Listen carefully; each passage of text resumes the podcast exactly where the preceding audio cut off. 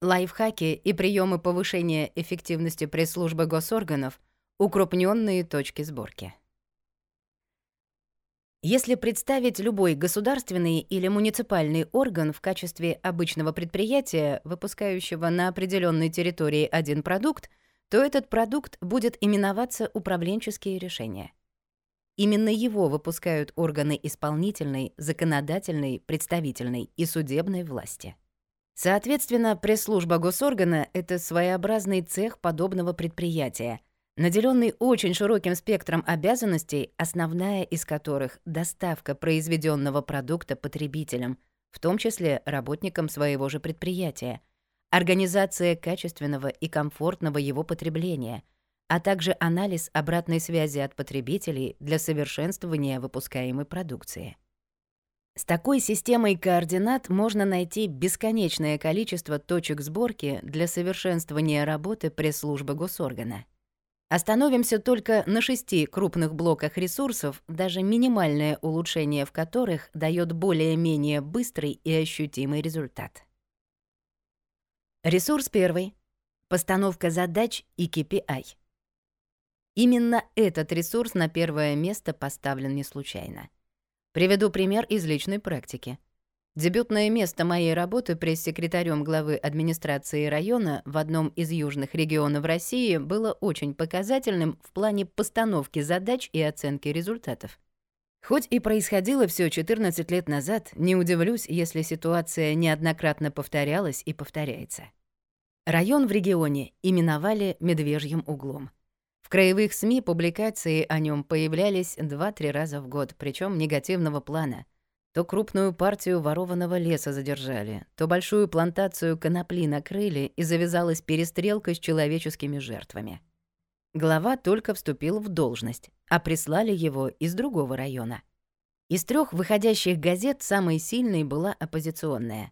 Два местных телеканала зарабатывали деньги и в политику особенно не лезли — Рубильник ежедневной 15-минутной радиопрограммы проводного эфира был в руках пресс-секретаря, а мощных сайтов местной тематики и соцсетей в те поры не имелось. На начальном собеседовании управделами поставил передо мной соискателем очень конкретную задачу — повысить имидж власти в районе и имидж района в крае. Это цитата. Глава на собеседовании задал всего два вопроса. «Работу знаешь? Работать умеешь? Получил на оба утвердительный ответ и сказал «Иди, работай». Я пошел. Это было легко. После профильного журналистского образования мой общий трудовой стаж к тому времени перевалил за 11 лет, включал опыт журналиста и редактора в районных и региональных СМИ, а также более четырех лет муниципальной службы, напрямую никак не связанной с журналистикой и пиар, в мэрии города-миллионника. Иными словами, я неплохо знал изнутри работу как журналистов, так и органов власти, поэтому был уверен, что справлюсь. Уже через месяц-два региональные газеты совокупно публиковали до 20 позитивных и или нейтральных материалов о районе. Оба крупнейших телеканала из столицы региона дважды в месяц приезжали, снимали и выдавали в эфир по три сюжета. А в блоках новостей регионального радио сообщения про нас, озвученные моим же голосом, выходили практически ежедневно. На местном уровне официальная районка брала практически все мои пресс-релизы. Частная провластная газета — две трети, оппозиционная печатала треть. С телеканалами общий язык был также найден, а радио и без того находилось в моем распоряжении, близко к информационной монополии. Прошу заметить, все это было сделано при бюджете на информационное сопровождение в объеме 0 рублей 0 копеек — Внебюджетное финансирование медиаактивностей также отсутствовало. Просто пресс-служба, состоявшая из одного сотрудника, меня, смогла быстро стать своеобразным информагентством районного масштаба, знающим все самое важное в жизни района и дающим исключительно проверенную информацию. Да, далеко не во всех пресс-релизах фигурировали глава, его замы, депутаты. Но все значимые управленческие решения муниципалитета неминуемо доходили до населения, и в регионе район зазвучал. Отсутствие четких целей и KPI, какой бы то ни было мотивационной составляющей, а также элементарного материально-технического оснащения Пресс-служба имела стол, стул, телефон в общем кабинете с помощником по миграционным вопросам. Привело к тому, что я почувствовал профессиональное выгорание.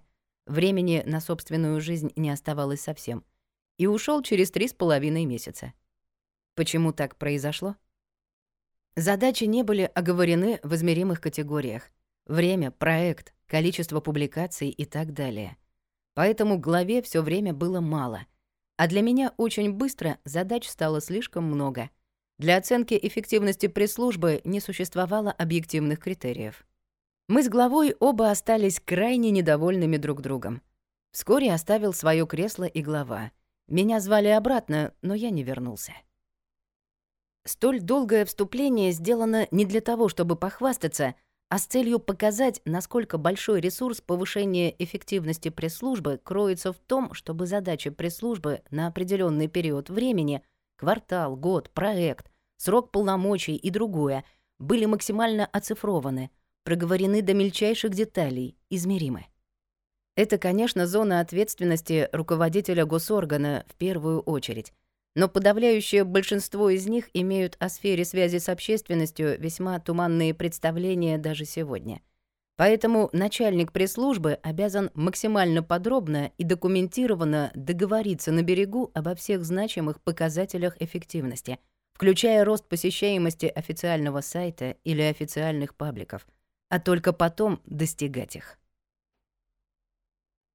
Ресурс второй — добыча сырья для работы пресс-службы. Если вернуться, к примеру, с отдельно взятыми предприятием и цехом, орган власти и пресс-служба, то вся продукция пресс-службы — своеобразный полуфабрикат. Например, фарш, из которого одна хозяйка сделает котлеты, другая навертит пельмешек, третья — фрикадельки, четвертая — люля-кебаб, а пятая нафарширует перец или капусту и так далее. Журналисты точно так же поступают с пресс-релизами, если вообще берут их в работу. Пресс-конференции, брифинги, интервью, комментарии первых лиц оставим пока в стороне. Равно как и внутрикорпоративный пиар, организацию публичных мероприятий. И здесь неминуемо встает вопрос о товарных свойствах информации, исходящей из пресс-службы во внешнюю среду. Хорошая хозяйка не возьмет фарш с костями и хрящами из несвежего мяса, с излишним количеством жира, вне зависимости от цены и навыков продаж у продавца. Как и журналист не станет публиковать, положа руку на сердце, даже читать до конца, новость, которой сто лет в обед, поток елея в адрес руководителя госоргана и так далее, пресс-релиз о совещании, либо о том, что такой-то руководитель принял участие в таком-то мероприятии. Более подробно эта тема раскрыта в моей книге «Запретные слова для босса и пиарщика». Новость, как и любой другой жанр, должна быть об интересе читательской, зрительской, слушательской аудитории, о ее насущных потребностях. А самую интересную и вкусную информацию будет озвучивать ваш босс. И если новость свежа, содержательна, у нее есть все шансы совершенно бесплатно не только быть опубликованной, но и сформировать приличный сюжет в Яндекс Новостях, получить позитивный и адекватный отклик в соцсетях, принести репутационные дивиденды спикеру и госоргану, который он представляет. Добыча информации для подготовки пресс-релизов — львиная доля работы любого сотрудника пресс-службы госоргана. Один спикер так рвется к микрофону, но по делу ему сказать нечего, красивые слова да и только. У другого — громадье реальных дел и реализуемых проектов, но говорить о них ему либо некогда, либо стеснительно. Поэтому ключевой момент в повышении эффективности пресс-службы — наладка конвейера инфоповодов от всех значимых подразделений и руководителей. А также четкое внедрение в сознание источников информации, начальников отделов, управлений, департаментов, критериев определения ценности той или иной информации для внешней среды. В моей практике есть пример долгосрочной работы с бюджетным учреждением межрегионального уровня — Медиапланирование в нем не пошло. Точнее, пиар-программы на год составлялись пару лет, но выполнялись процентов на 40. Речь даже не о срыве сроков. Информация на заданную и согласованную с самим же спикером тему просто не предоставлялась по тысяче и одной причине, несмотря на морковки спереди и морковки сзади. Наладить конвейер удалось исключительно после приказа о том, что каждое подразделение обязано дать по две информации для публикации в неделю — Я ни за кем уже не гонялся, а готовил еженедельную сводку с цифрами напротив каждого подразделения и передавал ее первому заму перед планеркой. Конечно, при таком подходе приходится перерабатывать огромные горы шлака, но и этот способ можно взять на вооружение. Ресурс третий. Обработка информации. Нас учили не статьи писать, а работать. Типичное возражение руководителей среднего звена и специалистов госоргана, такое же популярное, как возражение дорого в продажах, на ваше обращение дать дополнительную информацию или на предложение переформатировать их добротный многостраничный отчет в насыщенную, краткую и яркую новость. При сравнительно небольшом количестве пресс-релизов, например, 1-2 в сутки на одного сотрудника пресс-службы, с этим возражением можно легко смириться и переписывать все тексты самому. Но если инфоповодов больше, если их дают не в виде текста, а в формате продолжительного интервью обо всем, кроме главного, то первый выход из положения — создание типовых образцов по всем повторяемым темам и внедрение этих шаблонов на уровне внутреннего распоряжения, обязательного к исполнению. Недостаток шаблонов, даже если их потом серьезно обрабатывать, огромен. У журналистов складывается вполне законное ощущение, что цифры и рамки отчетного периода, возможно, изменились, но я это уже читал и публиковал, не новость, в корзину. Да и поисковые системы смотрят на них как на перепечатки или плагиат, как на совершенно не уникальный текст. А шаблонизация заголовков — вообще время и деньги на ветер. Но на первом году работы в организации подобная система применима. Второй и более надежный выход покажется многим коллегам немыслимым и невозможным. Тренинги для спикеров госоргана, организованные пресс-секретарем, в ходе которых нарабатывается навык краткого и ёмкого изложения сути вопроса, включая информационный повод и практическую ценность информации для населения. И еще одна больная тема — согласование. Здесь, на уровне регламентов, нужно внедрять два базовых принципа. Первый — пресс-релиз согласовывается неотложно, сразу по прочтении. Второй — стилистика, орфография и пунктуация не правятся, только содержание. Ресурс четвертый. Упаковка информации. Тут, на первый взгляд, все просто. Есть жанры, пресс-релиз и его разновидности, комментарий, интервью, статья, очерк. Это значимые товарные свойства информации, соответствуют или нет. Есть форматы пресс-конференций, брифингов, пресс-подходов, пресс-туров, стационарных или выездных совещаний, публичных отчетов или встреч с избирателями, круглых столов и другое. Но практика показывает, что большой резерв или ресурс для повышения эффективности пресс-службы госоргана кроется в четком соблюдении форматов и жанров. Да, главе или председателю собрания депутатов любого уровня не всегда можно объяснить, что пресс-релиз — это 3-4 абзаца, а не вся его или ее пламенная и одухотворенная речь на 15 листов. Как и то, что современный новостной телевизионный сюжет — это минута-полторы, а не раскрытие всех его или ее талантов публичного выступления. Сложно, но необходимо. И руководитель пресс-службы обязан учить своих спикеров грамотно, результативно выступать перед журналистами или сотрудниками пресс-службы. Давать суть, а не все, что пришло в голову. Кроме того, в понятие упаковки информации входят всяческие дополнительные материалы. Иллюстрации для печатных изданий, блогеров и соцсетей. Хорошая картинка для телевизионщиков. Местечко для пресс-подхода без лишних фоновых шумов для радийщиков — раздаточный материал с основными тезисами и цифрами и тому подобное. Несмотря на то, что это азы профессии, именно в госорганах по сравнению с бизнесом чаще всего этому значения не придают. Ресурс пятый. Доставка информации. С единожды собранным пулом СМИ, несколькими чисто трансляционными, где новости публикуются, но практически не обсуждаются, пабликами в соцсетях — а также с сайтом, ориентированным исключительно на первое лицо госоргана, сегодня далеко не уедешь. Как и с рассылкой списком, чем по-прежнему грешат пресс-службы не только госорганов, но и крупных компаний. Наше время — время адресности. Маркетологи говорят, что мы живем в эпоху вопроса «что продать, мы сделаем», а он предполагает четкое знание своей аудитории, каждого ее сегмента, всех их потребностей. Поэтому рекомендую рассылку делать исключительно персональной и именной. Это дольше, но окупается. Причем слать не все имеющиеся в наличии пресс-релизы, а только те, которые могут быть интересны конкретному журналисту.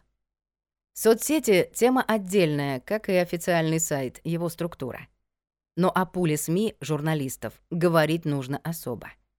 Рабочее время сотрудников пресс-службы госоргана на его корректировку и пополнение необходимо закладывать в зависимости от территориального охвата госоргана или органа местного самоуправления, от круга потенциально заинтересованных в ваших новостях СМИ.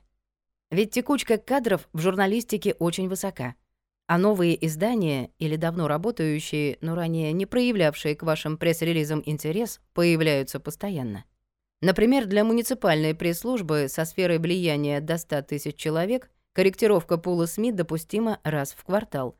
Для пресс-службы мэрии крупного города или небольшого региона — раз-два в месяц. Для более крупных сфер влияния — еще чаще.